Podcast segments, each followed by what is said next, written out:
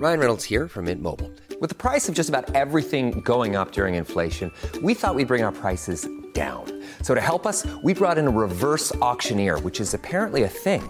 Mint Mobile Unlimited Premium Wireless. How to get 30, 30, how to get 30, how to get 20, 20, 20, how to get 20, 20, how to get 15, 15, 15, 15, just $15 a month?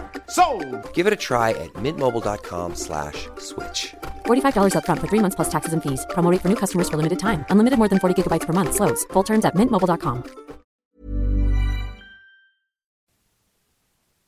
All right, let's see if I can remember how to use this studio.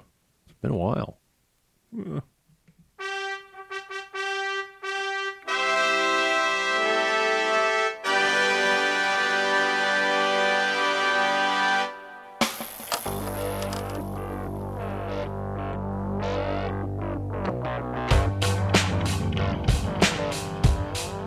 Okay, I pushed that button. Over here.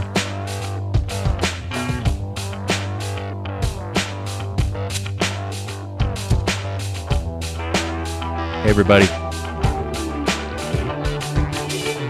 Welcome to the podcast that believes pumpkin spice lattes are a sign of character weakness and a profiling tactic used by Starbucks.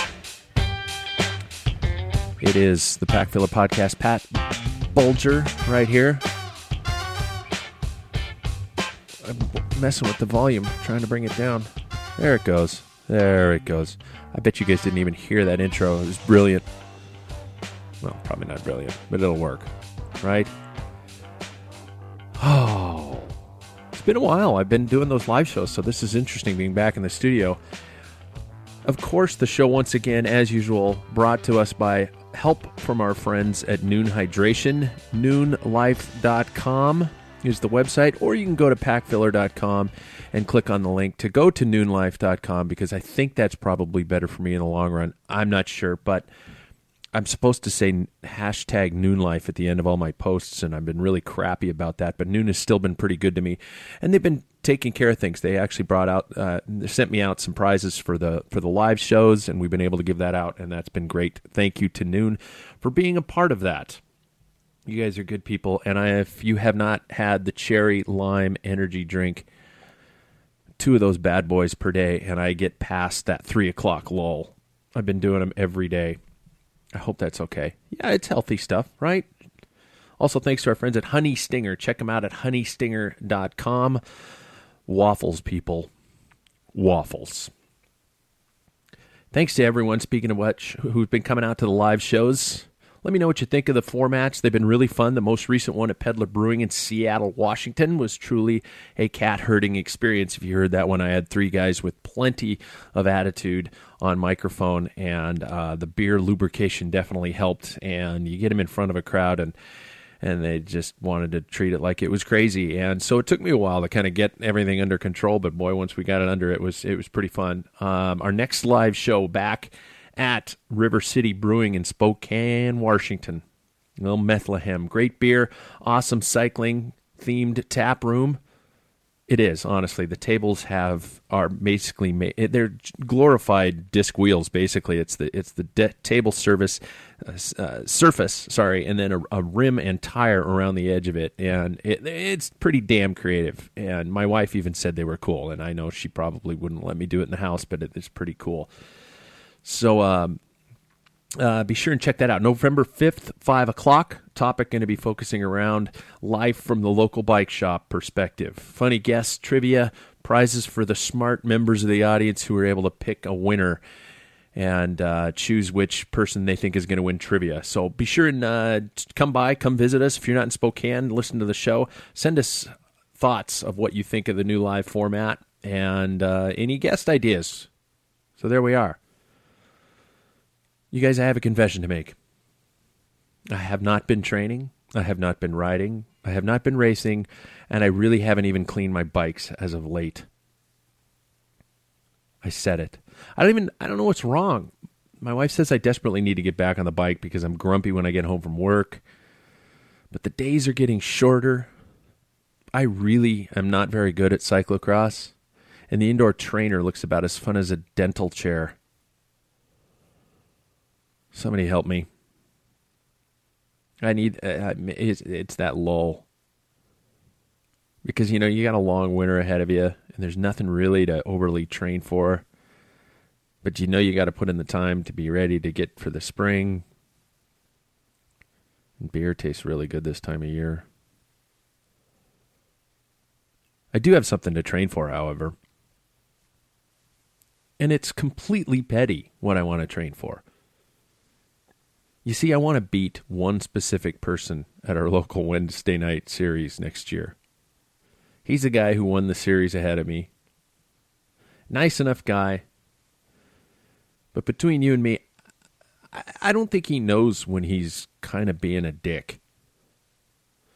He's the kind of guy who'll come up to you after a race and say, you know, hey man, good race. You know, I thought you were going to come around me and lead for a while. I thought you were strong, you know, that kind of stuff. And he thinks that's funny. Dude, I thought we were going to ride off together. Let's go, man. And you're just looking at him going, fuck you. And like I said, he's a nice enough guy, but I just, now my goal is just to beat him. Is that petty? Or is that my competitive nature? Oh, you guys, speaking of training, today's show is the long-awaited talk with Tom Danielson.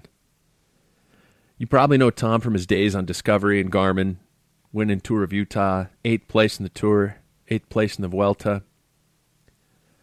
Tom, as many of you know, probably also, it's no new news, was hit with a doping suspension, and rather than take an extended wrap, basically, decided to retire.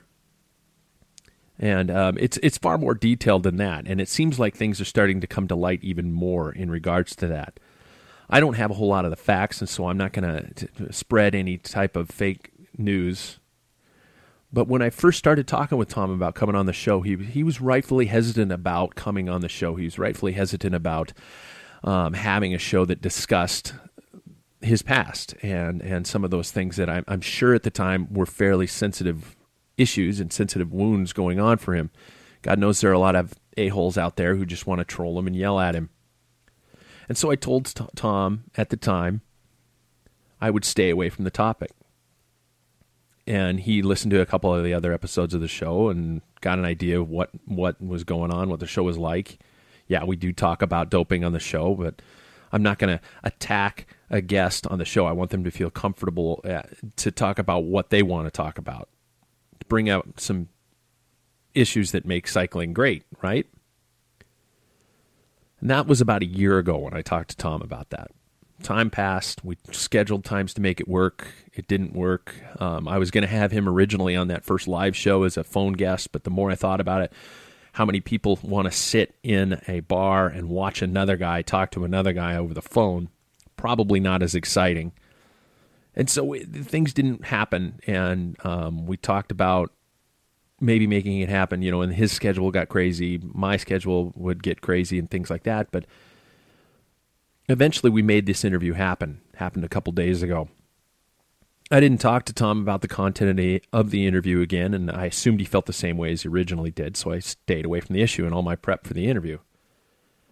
You'll notice in the interview, you guys, no spoilers, that Tom is in a much better place than he might have been when we first started talking about things. He brought up the issue.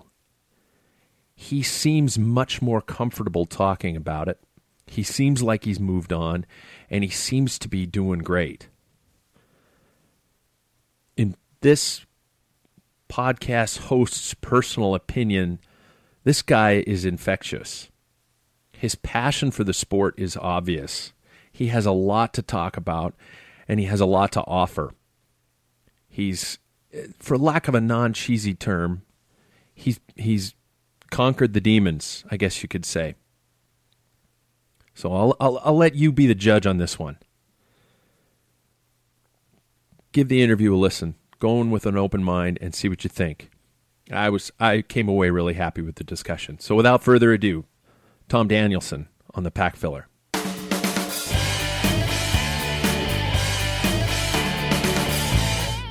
Okay, you guys, today's guest spent his career at the forefront of American cycling. His consistent strength and talents as a GC rider earned him multiple victories, including 2 Tours of Utah, record time up Mount Evans, and top 10 finishes in both the Tour de France and the Vuelta a España. He's now the force behind Cinch Coaching.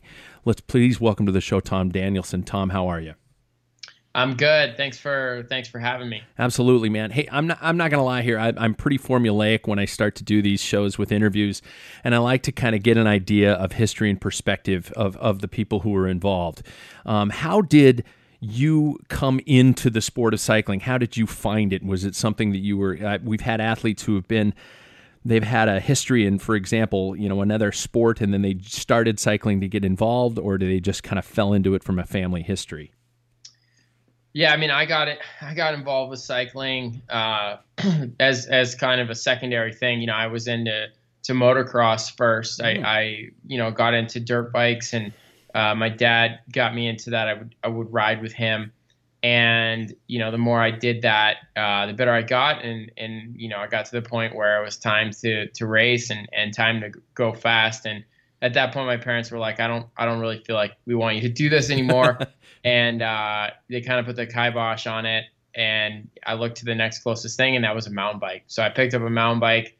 And it was pretty strange because it was like the first time I was really good at something, you know? So I was good at dirt bikes, but, you know, mountain bikes was just like, it was just like, holy shit, like I'm good at this, you know, and I went to my first race and I got second.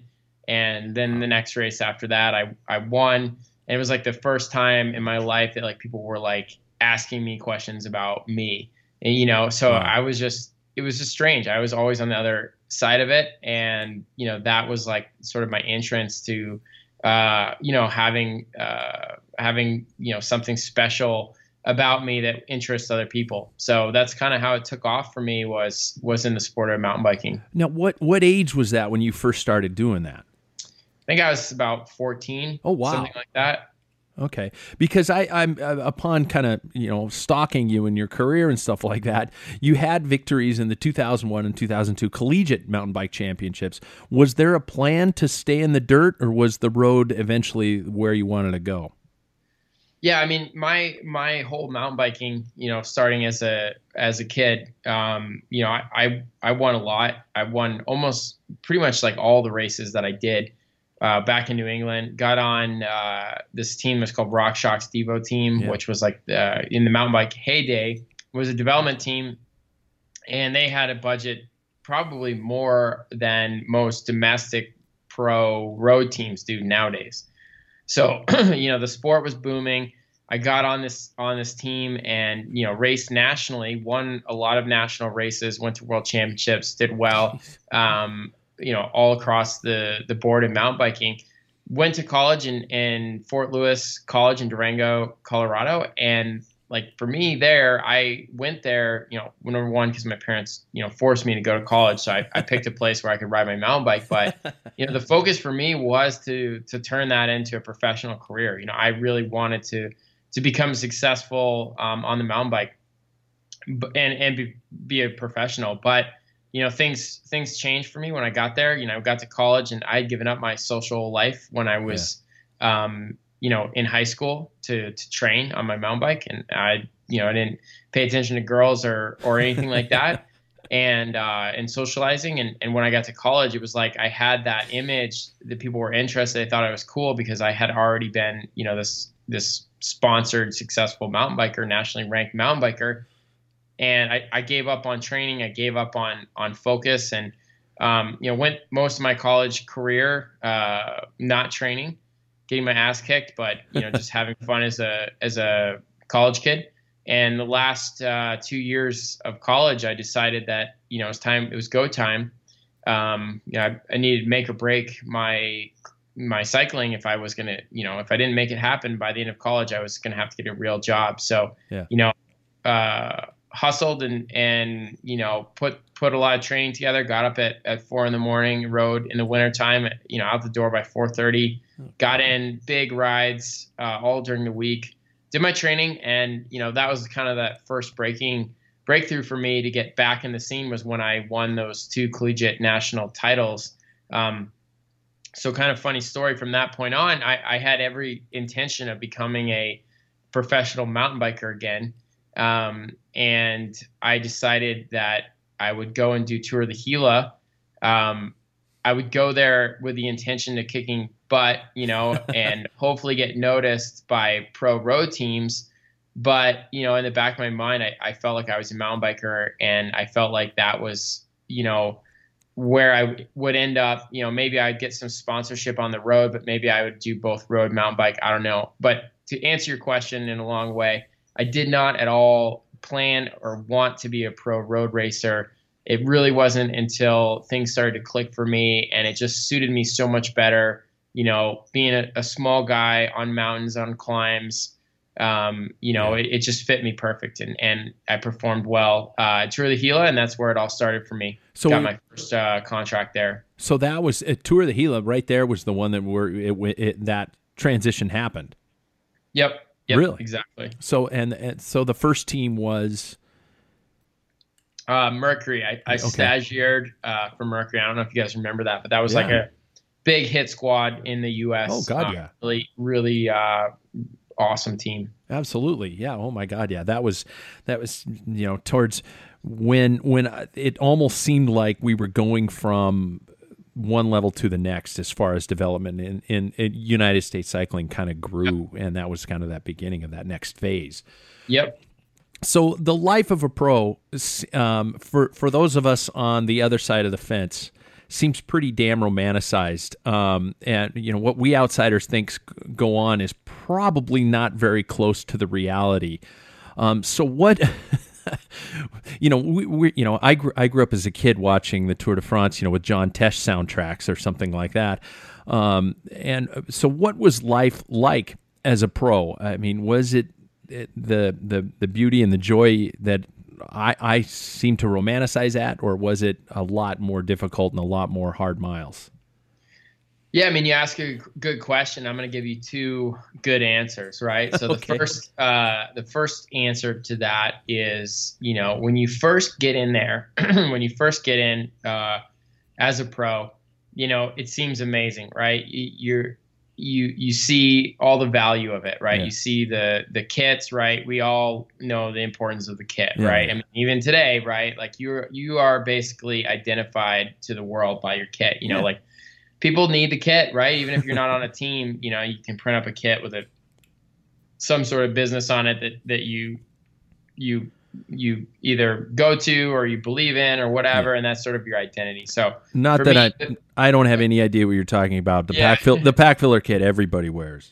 Yeah, like, we all want to stand out from our kit. So that was the first thing I got into. Right, it was like, holy shit, I have this pro kit. I remember getting that and just being so fired up to go ride everywhere to show everyone like my shiny pro kit. I didn't give a shit that I wasn't earning any money, right? Like I made barely any money my first year as a pro, but I had a kit, right? And that's all I needed. So, that was kind of the starting point for me of the pro experience is, that glorified kit, had it. It was pro, right? Only a few people could wear that. Yeah. And I had it. So I was stoked. The next thing that's really awesome besides the kit is obviously the equipment. Yeah. So you get equipment, right? And when you first turn pro, you're blown away by the equipment you get. You get massive amounts of kits, you get massive amounts of, helmets and sunglasses and shoes and whatever else you need. But then you get bikes, right? So you get a race bike and a training bike and, sometimes a spare race bike and depending on like the level of team you are, when I was on Garmin, and the Tour de France, I had like, 8 bikes. Shit. So, during the Tour de France. So like, it's cool to have a lot of equipment. I think it's exciting for sure when you join on. The next exciting part of being a pro is the travel. You go from driving yourself around and doing a few races a year to, hustling and bustling and being a jet setter, right? You're always on the go. You're always going places, whether it's sponsor, things that you have to do, whether it's traveling to races, training camps, You name it, you're in the airports, and it's cool at first, right? You're totally pumped. You're just on top of the world. Then obviously the cool thing is the races. You know, you're no longer at these races where you're just one of many. You know, you're the show, right? You're the prime time. Everyone's there to see you. So, you know, you have people that are on the sidelines without bike racing clothes on, right? They've come to watch you. So that's pretty cool, right? Is you're at these races. There's people that are, you know, genuine fans. They're not people that raced earlier or racing after you, and they're watching you. So that's exciting. And then you're on these courses that generally the roads are closed. So you have the whole road. You have all kinds of opportunities, you know, to move all over the road. Corners, you can take them fast. So that's another cool thing. Yeah. You know, one of the things that I'll never forget, of course, is like, you know, the traffic around the race or the traffic in the race, right? So that's like the team cars and the motorcycles and the TV, you know, motorcycles and helicopters and stuff like that. That was something that I really never, you know, got bored of, or I never, you know, dulled out, right? Yeah. Like I always got excited when I heard the helicopter, always got excited with the team cars back there. You know, when you go back to get bottles or come back from a flat. And it's exciting to be in the front of the race with the TV cameras all over you and following, you know, the lead motorcycle down the downhills and stuff like that, you know, even though when they do crash, it sucks, but you know, it is cool that to have that, you know, and then of course there's a few other things, you know, you have massage, you have, your food all taken care of. You have usually like in the latter years, you know, you have your own chef. So, you know, I'd say that a lot of the things that people think of pro cycling, you know, it's there, right? Like it is awesome. It is a really cool experience. And I'm really proud to have gone through it. One thing that, you know, a lot of people don't really realize, I guess, is that perspective changes being a professional athlete. So, this is something that I think everyone needs to hear. And I definitely, you know, being on both sides of it, understand more clearly now, but you know, you kind of get in that environment where there's a lot of people like complaining, right? Like they're excited at first, but then they're like, oh my gosh, you got to go to another airport. And you know, oh, my spare bike doesn't have this on it. Or, you know, I only have one home bike, or, you know, they gave me the crappy airline ticket, you know, or whatever. I don't like this person for massage. You know, the list goes on and on and on. And there are a lot of people in that Peloton that take it for granted. You know, they take this shit for granted, and it's disgusting. And now that I've been on both sides of it, right, where I was in it and now I'm not, I look back and it's like, you know, that shit was awesome, right? Like being a pro cyclist was awesome. You know, like, yeah, okay, we're not NBA, we're not whatever, but people don't like pay whatever hundreds of dollars for tickets and all this stuff, right? Yeah. It's pro cycling, it's different, but it's still awesome. And I think that, you know, that's something important that the viewers should hear in this podcast is that, you know, it is awesome inside that world. It is super cool, right? It is a privilege. And I'll repeat that again. It is a privilege to be a professional athlete. It is a privilege to have that opportunity. Wow. I think a lot of guys out there forget that. They forget that it's a privilege. They think that they earned it, or they you know what I mean? Like it just happens. They're so good. It just happens. Like, no, man, that's an opportunity, right? That you're given by a team, a sponsor, whatever, take a chance on you, give you this opportunity, you perform. It's a privilege. So I think that that's an important, you know, thing for everyone to hear, that it's awesome and it's a great time. But at the end of the day, right, like it's a privilege. You got to be thankful. You got to have gratitude for that opportunity and to be in that, be talented enough, have the right amount of luck, work hard enough, have the things happen at the right time, and be in that arena of pro cycling. Are there any riders you see in the Peloton today who you think still are appreciative of that experience, or does it just because it becomes so routine that negativity starts to creep in?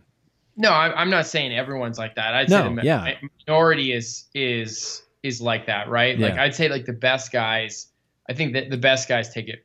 They respect it. They have gratitude for their, you know, you look at guys like Chris Froome and Peter Sagan, their perspective on pro cycling and cycling in general is amazing, right? And that's why they're champions. And you know, with my athletes and the people that I work with, I always like to kind of give examples that people can wrap their head around. It's like, you know, these guys are doing it right.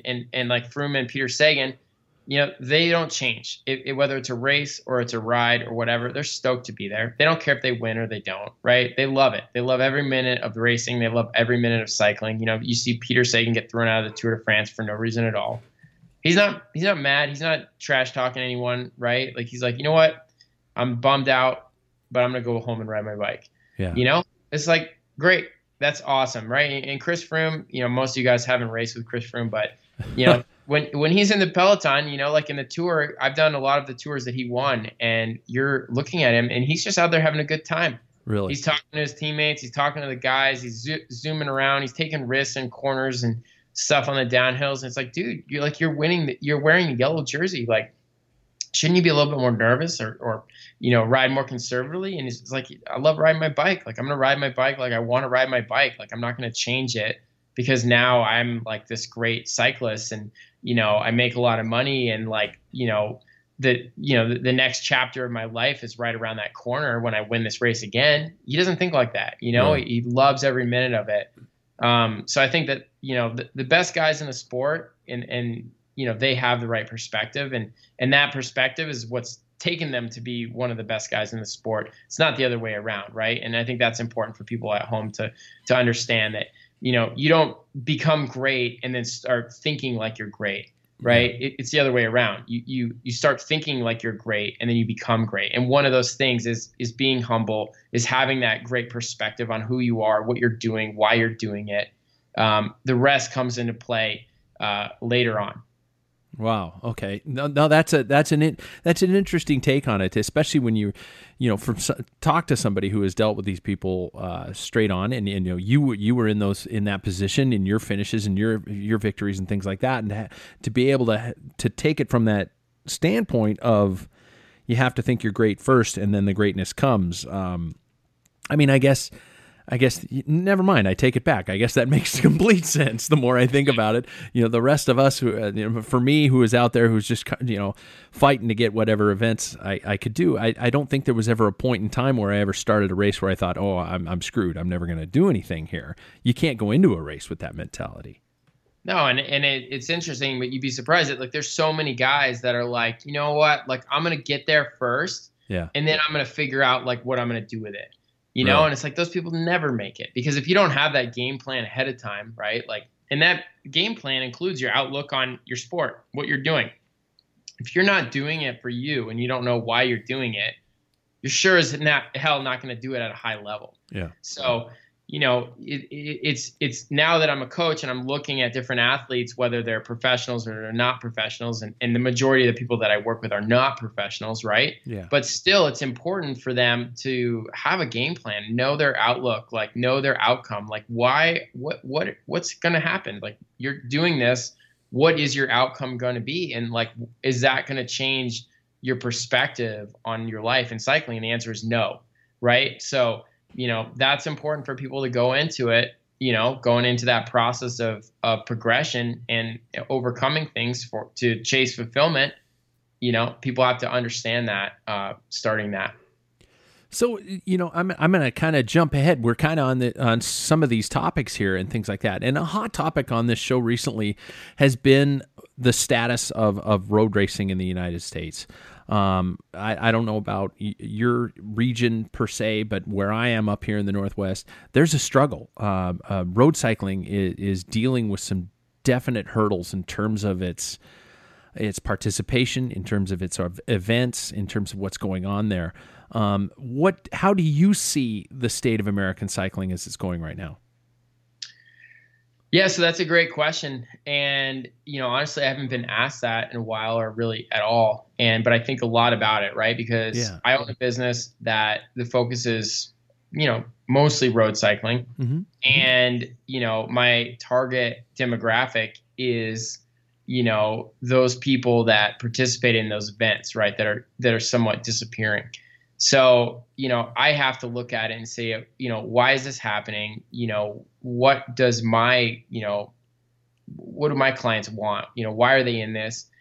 and, you know, what can I do for them to provide the right experiences? And, you know, looking at my client base and asking them questions and seeing, right, I start to get the answers of, you know, why is road. So when you talk about road cycling, I'm assuming you're talking about road racing. Absolutely. Correct? Yes. Yeah. So, you know, road racing is dying, or, you know, it's becoming smaller. And the reasons for that is, you know, the people that are, you know, growing in the sport of road cycling are really not interested in a lot of the things that the road races give, the components of road racing. You know what I mean? Okay. Like, they love, right? They love, you know, challenge. They love data. They love equipment. They love getting stronger. They love the fitness. They love the community. They love, the courses, you know, seeing different places. These are the key things that they love, right? Yeah. Some of the things they don't love, right, is crashing. You know, nobody really likes that. You know, other things they don't like is sort of like bad attitudes or rude people, mm-hmm. right? Like, another thing that they don't love, right, is like short races, right? So like, or short rides. You know, most of this demographic, like if they have the weekend, you know, and they have it off from work and they have time away from their families, let's invest that in a good bike ride, not a 30-minute crit or 20-minute crit, right? So when you start looking down the rabbit hole a little bit, you start seeing like, okay, well, you know, the thing that they want from racing, people want from racing, isn't necessarily only fulfilled by racing, right? They want to be competitive. They want to ride with other people, but they want to be safe. They want to ride for longer, and they want to be treated well. And quite frankly, a lot of these races, they don't do that, right? Like you go to these races, the courses aren't very good, right? There's, you know, not a lot of thought that goes into it. They kind of have these like parking lot crits or whatever, you know, or whatever races and you know, and they're short, right? And you kind of have this guy with a ref jersey running around with a whistle, blowing it and saying, "You get off the course, get off the course. You know, you're lapped, get the fuck off the course. You suck, get off the course." You know, and then they have this like ranking system that's damn near impossible for people with jobs, right? Because it's like, you know, well, you're Cat 5, and you know, I'm not totally familiar what it is to get from a 5 to a 4 to a 3, but I'm pretty sure that like race days are like the number one factor. Well, guess what? Like these people, they can't really get the race days, and you know, a lot of them don't like crits, and a lot of them don't like that stuff. So it's like they do the uphill races and they do the time trials. Well, those don't actually count for upgrade points. So you know, the system is getting more like, you know, kind of rude to these people. And there's just a lot more opportunity for other stuff, right? Group riding is becoming extremely popular. Grand Fondos and these community events, they're getting super popular. So it's like there is more people doing road cycling. In fact, I think that there's more people at a higher level doing road cycling, but the need for road racing isn't the same. I think that people are becoming educated enough where they know, you know, wait a second, like, you know, winning that Cat 3 or that Cat 5 race on the weekend really isn't that much different in the whole, like, you know, reality of cycling as like winning my group ride on Saturday. In fact, maybe winning my group ride on Saturday is like a better result because there's actually better guys in my field or girls in my field than on the race. So, you know, I think that is one of the reasons why the road scene is kind of drying up a little bit, or the road racing scene is drying up a little bit. I also see that the promoters, you know, behind those races, I feel like a lot of them are sort of jumping ship, right? They feel that trend going the other direction with Grand Fondos, and they're just trying to jump on that. And again, and I don't think that's a smart, you know, decision, because there's already so many Grand Fondos. So if you're, you know, sanctioning road races and you're like, well, wait a second, we also sanction those Grand Fondos too. We'll sanction your Grand Fondo. And, you know, and the guys that are running the road races, they're saying, oh, you're making more money in Grand Fondos. Well, I'll just do that too. You know, that's not going to work because there's already so much of that. So, you know, I think what people have to do to bring it back is go to the roots, find out what people love about road racing, what they love about road cycling, and start designing courses that have this, It's that simple, because anyone will go to this if you have a friendly, exciting, safe, course, 100%, right? Like, we all love it, no problem. But if everything is a crit that you threw together to avoid permits and road closures and all this other stuff, well, no, you're probably going to have lower attendance. Yeah. Well, part of me misses the days. I don't know if you were riding back then. This just shows my age. Back when I recall very specifically, if you had a USA Cycling club, you had to put on a race at some point in time. But that the problem with that is, which was great because every cycling club put on some sort of a race every year. But we've now gotten to the point where the cost and the liability and the manpower or womanpower, of putting on an event becomes so astronomical that the only way you can justify putting on a race is a parking lot crit. And exactly. And it, like, we have some clients that actually run teams and are in the same situation. And like the majority of the burden of the team is the licensing and the fees that they have to pay to have the team and then to put on the race, right? Which they don't make any money at, right? The money goes to the officials and the insurance and all this other stuff.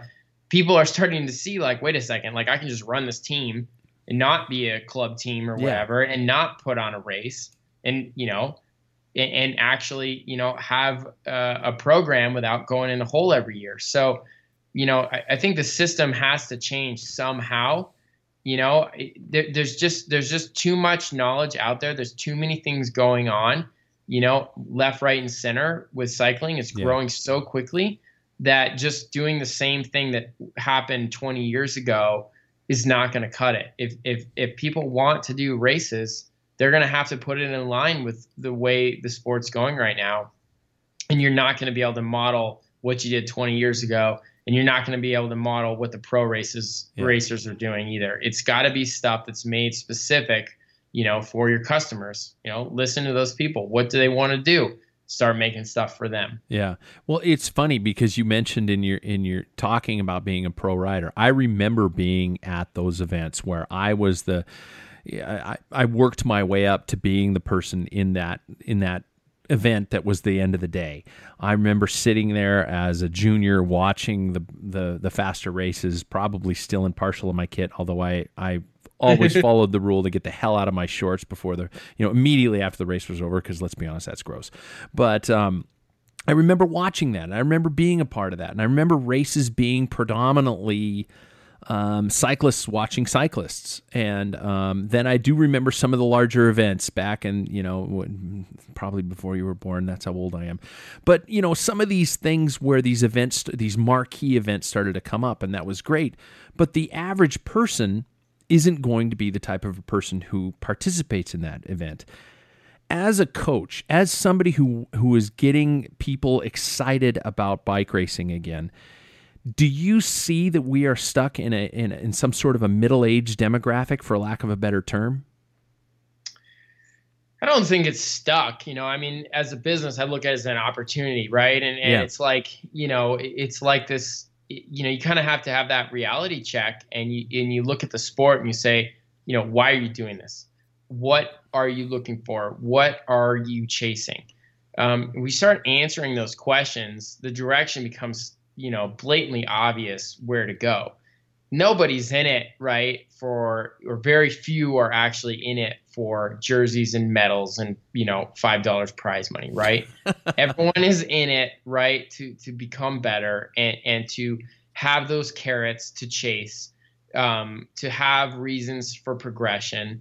Everyone needs a purpose, and racing for a lot of people gives a purpose. But, myself included, let's be real. The bike race is the worst day or the worst ride of all of our rides. You'll do 7 rides a week, and the bike race is the worst of all of them, right? Like, let's be real. So, we don't go to the race for a great time. We go to the race to justify our existence of training and focus and commitment, right? It's just right. You're right. Yeah. So, you know, it's really that simple is if you realize that, and then, you know, me as a coach in a business, that's been, you know, my $1 million question that I'm working on answering and creating is like, well, how do you create a sport that is 7 days a week, that is constant progression, that does have people hooked and addicted to challenges and progression and seeing results and overcoming things and growing as individuals, right? That is why we all ride our bikes. So that is where I've been taking my business to say, okay, that's cool. You may race or you may not race, but let's do badass shit 7 days a week, right? We don't need the race to do badass shit. We can do badass shit in your trainer, on your trainer, you know, in your neighborhood, on your group rides, wherever, right? Like we know, I know what Tour de France level, you know, performance looks like. Now, I don't care if you do Tour de France watts, right? I don't give a shit. But I want to see performance. I want to see knowledge. I want to see execution. I want to see nutrition, right? I want to see all these things. I want to see focus. That's Tour de France level in your life on your 1 hour ride a day. Yeah. That you are making these marks, you're hitting your targets, and you're progressing. And chances are, and it works every time, when you do go to these events and races, you kick ass, right? Because you're better. You're better every day of the week. So, you know, that is what it's all about for that middle-aged demographic or whatever, right? Yeah. Like for me, I don't see age as a limit. I don't see time as a limit. I don't see gender as a limit, right? I see all these things as things that don't affect the focus and the desire and the fulfillment that people want. And that's where the attention needs to be, and creating, you know, things for those people that they can target and nail is the key to keeping people, you know, progressing, happy, and feeling fulfilled. So yeah, we're jumping perfectly into your motivation to start Cinch and how this whole thing came about. But I would like to know how that came about, but it also seems like this isn't just something for people who race. No, in fact, it's not at all. And I started this whole thing. You know, I had to pivot many times, right? You know, for those of you guys that do or do not know my story, you know, I lost my career out of nowhere for a positive doping test from a supplement that I took. But I was unable, or I had a difficult time because, you know, I had admitted to doping in my past. I was part of cycling in the early 2000s and mid 2000s. I was on Discovery Channel. I made mistakes. I chose to leave that world. I started Slipstream Sports with a few other riders, and I set off on a path to participate in cycling cleanly. I'll just put this out there. I left that past because I could not handle it ethically. Yeah. Obviously it was the wrong thing to do, but you know, personally. Tom, I don't mean to interrupt you, but first of all, I want to thank you, man. I was hesitant to kind of approach upon that subject. I know it was something that you probably have personal issues with and things like that you've done with. And I swear to God, I'm not kissing up or anything. But thanks, man, for bringing that up and your take on it. No problem. I mean, I like talking about it. So. I left that world on my own choice. But again, I want to just be clear that I left that world because I couldn't handle it. Okay. It wasn't for me, and I did not, you know, I was terrified for my health. I was terrified for myself. Yeah. So I'm not calling myself a goody two shoes by any means. I just couldn't handle it. So moved on. I started Slipstream Sports, and we definitely changed the sport, which was awesome. But ironically, 2015, I had a doping positive for DHEA, which was in a supplement that I've been taking for a long time. And this is really the cat. And the reason why I'm telling this story is this is a catalyst to starting my business. Well, yeah. I lost everything. I lost my career. I lost my name.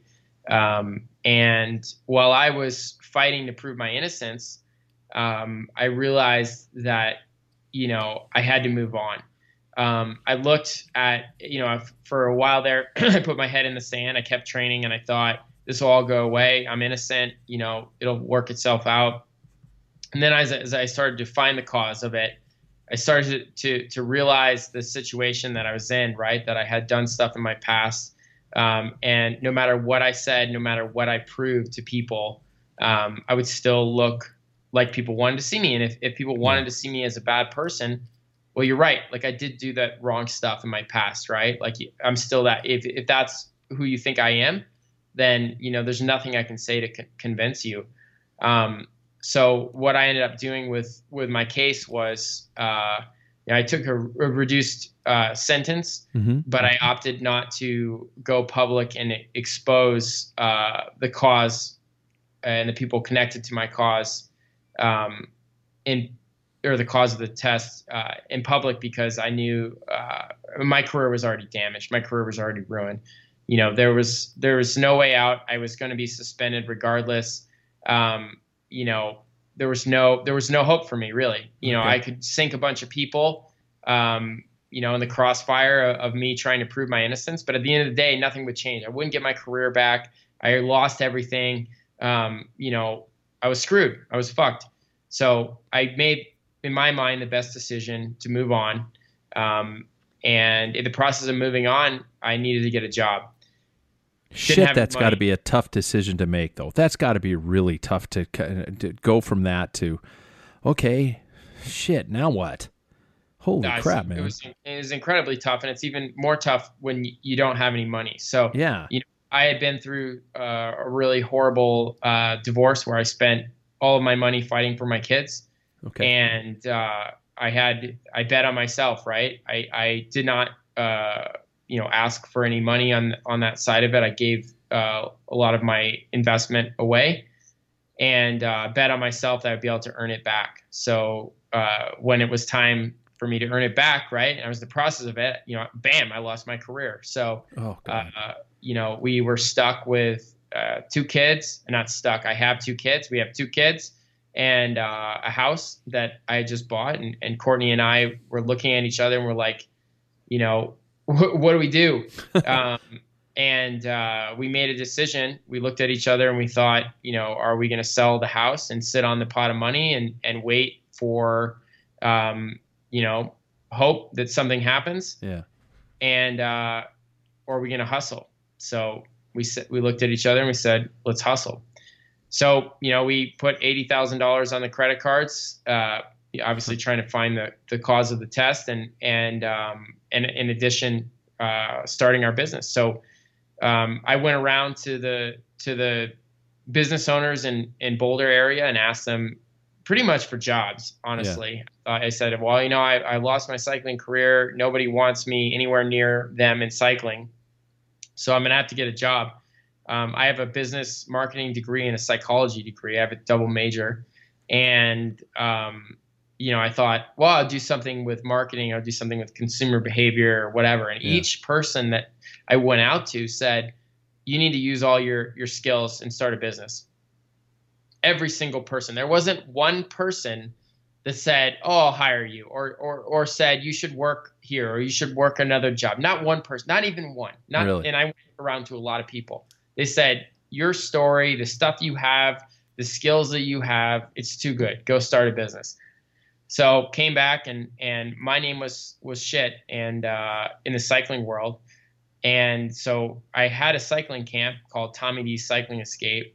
So we decided that our first shot at business was we were going to start or revive the camp, but couldn't use it as my name.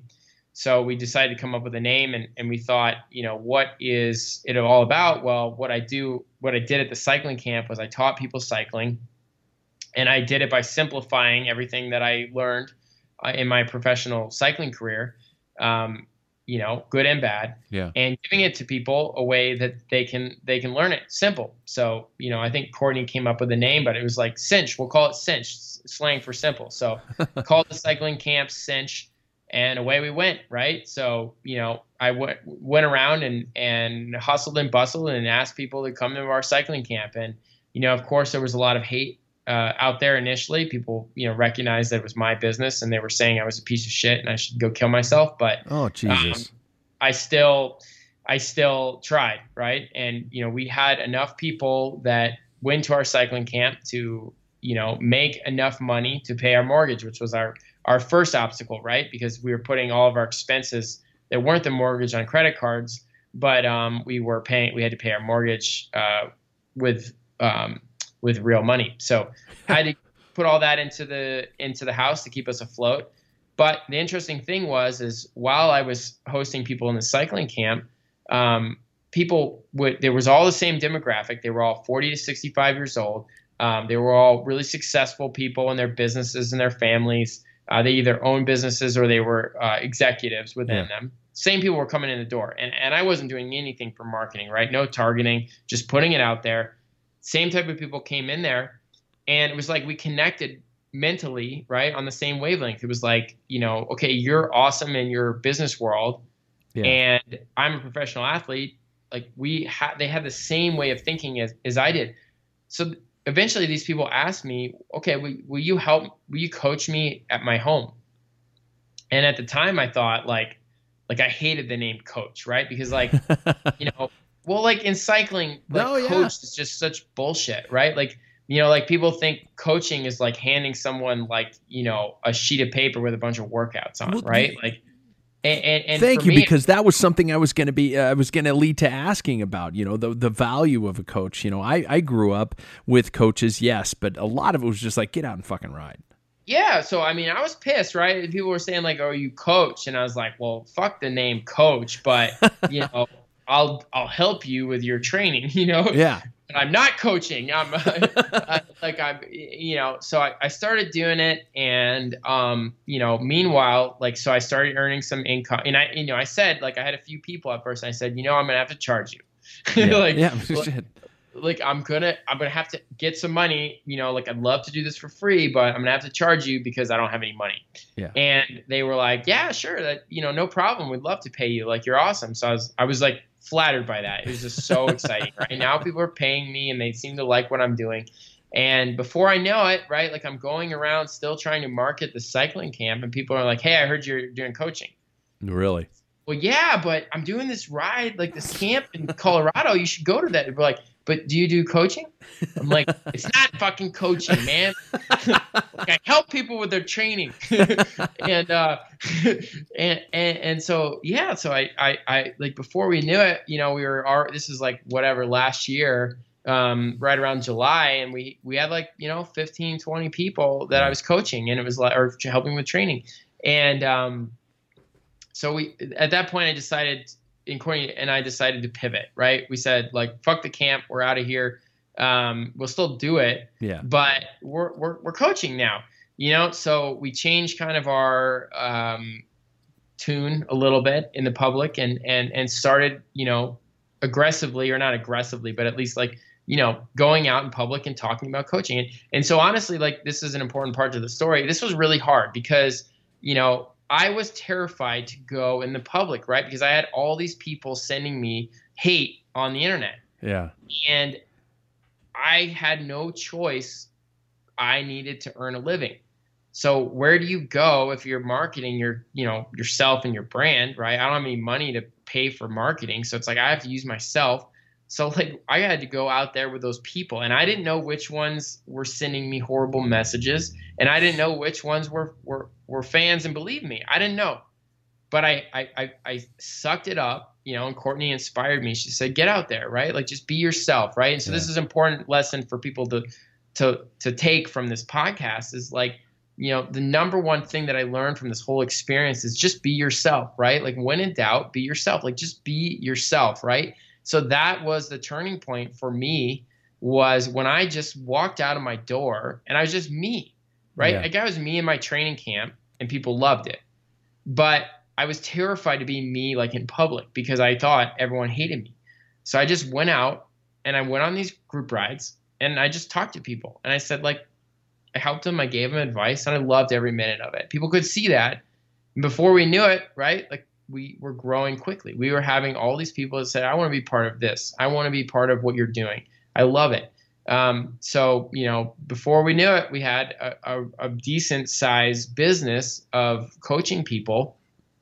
And at that time, I started to understand what the term coaching meant, right? And the way I did that, obviously, or not obviously, but the way I did it was I looked around to like what I considered like people that were successful in coaching. And I looked in the business world, you know, I saw, well, people really value business coaches, right? They pay a lot of money. They you know, life coaches, people really value that.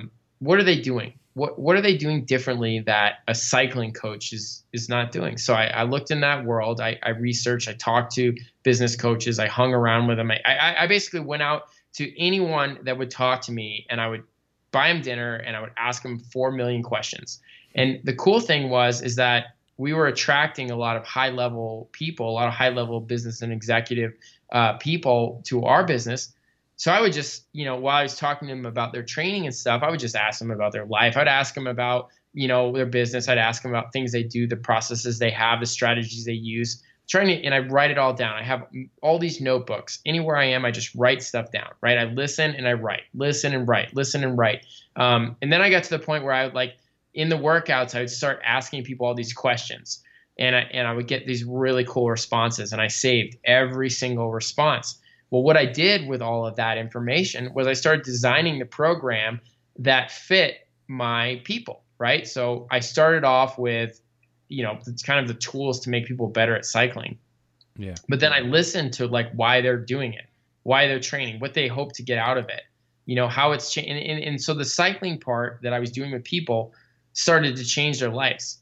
They started to perform better in their businesses. They started to perform better in their families. They started to feel better about themselves.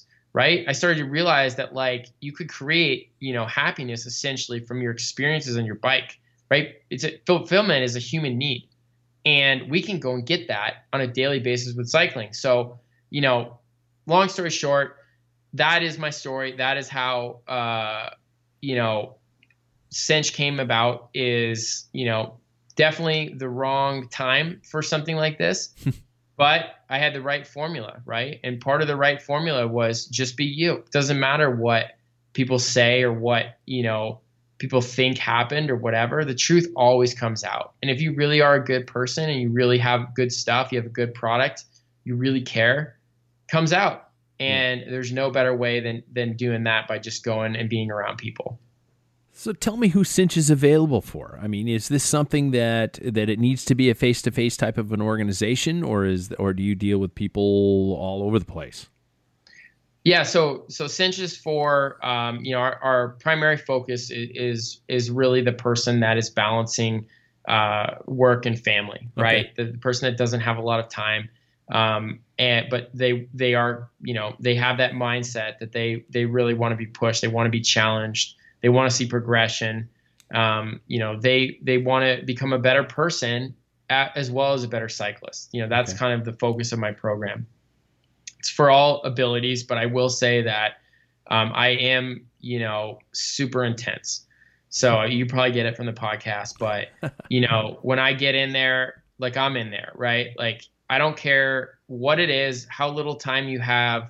You know, you know, you can give me every excuse possible, but I want to help and I will help. So you have 1 day a week to ride. Well, I'm going to make that 1 day awesome. And then I want to hear you tell me about that 1 day, you know? So, you know, that is, you know, sort of my philosophy. That's how I am, super intense. You know, I don't expect any sort of, you know, high ability or whatever.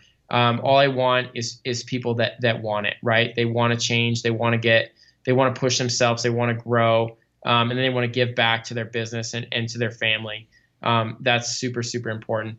For the location thing. You know, obviously I'm in Colorado, and, I started with, you know, my first clients were not local, but you know, we just being here, right. You know, we've grown pretty decent size here.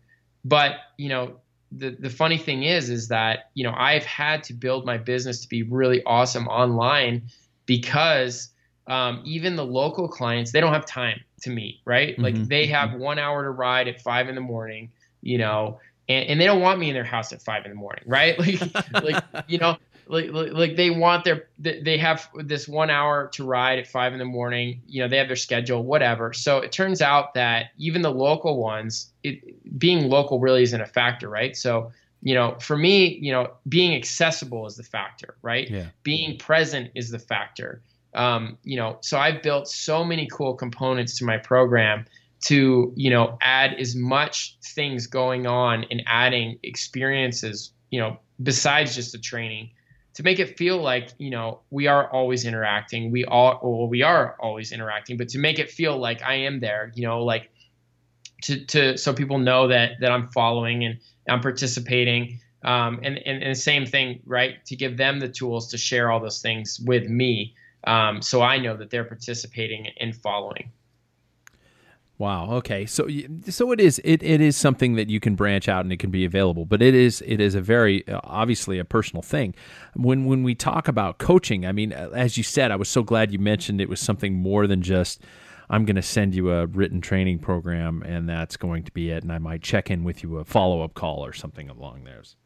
Yeah. So, I mean, I can I could talk about this all day, and, yeah. But, you know, like really the focus of the Cinch program is this concept, and I call form, right? So mm-hmm. When I was a Tour de France rider, and I'm sure you guys hear it all the time on the you know, TV or whatever, when you're in peak physical condition, they call it form, right? This guy's got amazing form. Oh, I've got great form. Oh, look at Valverde, he's on form, right? So form is really when everything comes together, right? It has nothing to do with your threshold tests and all this other bullshit, right? It's when everything aligns, right? So for me, there's 4 pillars to Cinch Form. So that's our program. I call it the Cinch Form program. 4 pillars. The first one's focus. So that's essentially your mindset. So there's all different techniques and patterns and things you can do with your mindset to have the best workouts, to perform the best after your workouts, take those to your business, take those to your family. So the cool, like, athletic Tour de France, you know, athlete mindset, right, or focus works everywhere. So I spend a lot of time and attention on that mindset, which I call focus. The second pillar of form is fitness. So that's the one everyone talks about, but I do it a little differently. There are 10 zones in my program, and my 10 zones are, I call them the power train. So they are actual performance zones. So power train, like a transmission, like in a Formula One car. So I create these zones that are actual things that you do in cycling. So it's not a training zone. It's an actual thing that you do, like a curveball, you know, fastball, whatever. Well, each zone is a, you know, physiological thing that happens, but it turns out that it's a action that you would do in a race or in a hard ride. So people are building these zones, but in the training, they're not only, you know, strengthening them or increasing them, but they're practicing them. So they know, oh, well, if I'm on this climb and this guy attacks, I know I can cover it with this zone for this amount of time. So it's really cool. It becomes, you know, this sort of educational and strategic piece where people are getting stronger, but they're learning these speeds that they have in their transmission that they learn how to shift and how to use with what RPMs, with what intensity, with what whatever to be able to do it. The third pillar is execution.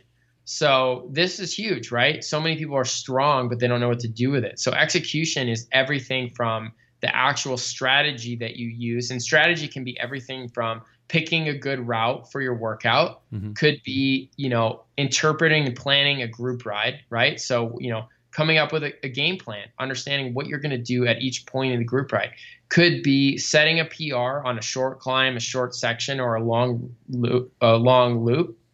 Or, right, it's everything about the sort of skills and techniques that go into cycling. So a big part of it is cadence. A big part of it is muscles that you're using. Shifting is enormous. You'd be surprised of how many people don't know how to shift.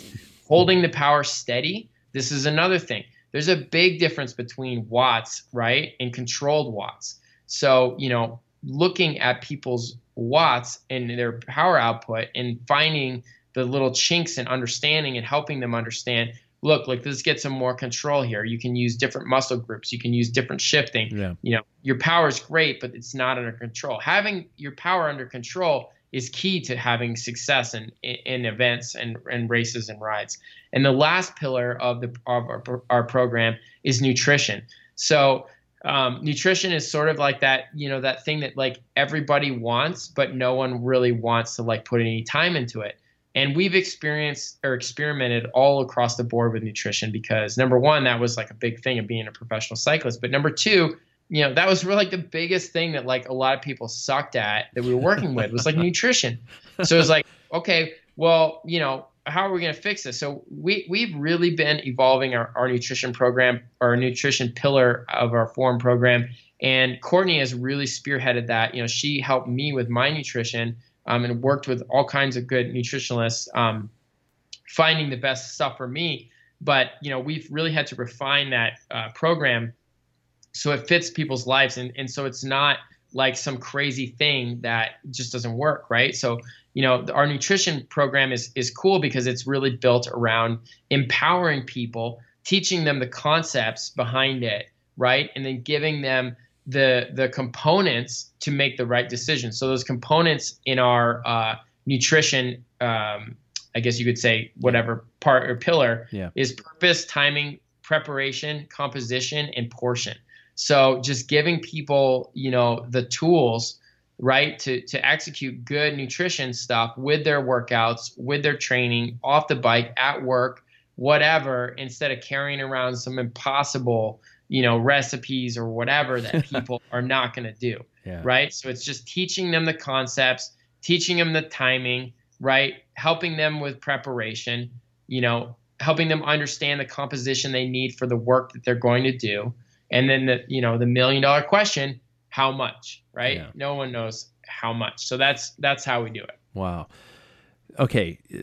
You've got to, again, I'm not kissing up, I swear to God, but you've got a pretty cool perspective on all this. So, I know there are going to be some listeners who are going, oh shit. Okay. Now what's the next step? How do I find out about this? And it'd be criminal for not providing something in terms of how to contact you, how to get this whole ball rolling. Yeah, I mean, I'm super, you know, personable. So, you know, people can just email me if they want, or, you know, they can visit our website. So our website's www.cinchcoaching.co. And you can send me an email at info@cinchcycling.com. And those are the two easy ways to get a hold of us. And, you know, we're a small group. We have probably 4 or 5, I guess we have 5 people now that work here. So we're, but, you know, Courtney and I are sort of the, you know, obviously the front and center part of it, but, yeah, super personal, love to talk to people, love to help out, and, love to be a part of everybody's progression. Right on. You know, I before I even begin to conclude this whole thing, I do have to say that I'm impressed, man, with your straightforward approach to all this stuff, and especially that you talk about some of the down parts of your career and things that hit you hard, the gut punches, I guess we could talk about, and. Do you still? You talked about the fact that you had some people who were giving you shit, who were riding you on the internet or something like that. Do you still bump into that? And if so, how do you deal with that? How do you work around that? Yeah, I mean, it's definitely, you know, the truth and everything is coming out, and I think you know, people are understanding the situation better. Okay. So, you know, for me, I always thought everyone just believed me, right? Like, I couldn't understand any of it. Like, when you live it, you don't understand why people aren't why they don't believe you. Like, you just don't understand. And, okay. And I didn't, you know, I just didn't understand it. But, you know, what I have